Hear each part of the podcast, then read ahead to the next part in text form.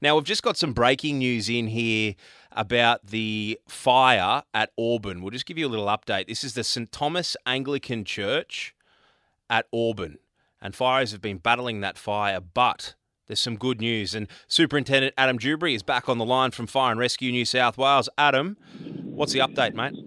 Yeah, g'day, Chris.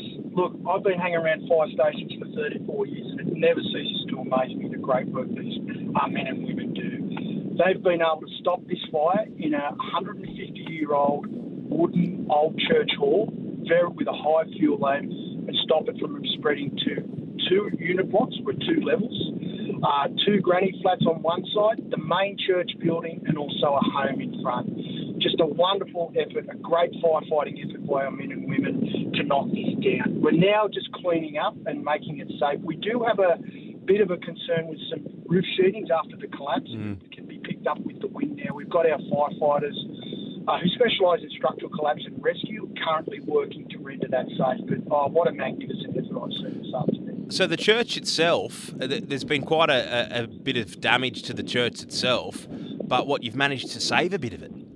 So the church, the main church is okay. It's the halls at the back, the community halls. One's a, a relatively new community hall. We saved that. The fire was starting to penetrate into the roof of that, so we've protected that asset. The original 150 year old church hall, which is probably the original church, I'm not sure, that has been destroyed. But we've got two modern blocks of units right at the rear um, where our firefighters have cut that fire off. Within a couple of minutes, this fire would have extended it. The windows have cracked on those units, we're looking at only minutes until that fire took hold in those homes, but under the adjoining properties as well, which has suffered some damage to the roofing. Um, but oh, magnificent effort by our firefighters. They just have done such a great job here to, to protect those people's homes. And how's the traffic around the area, Adam?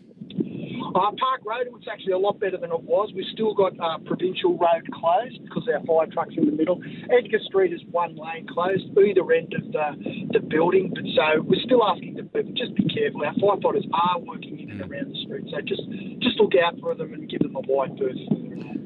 We want to send them home still a little bit tired, not to hospital. Good on you, mate. Appreciate your time.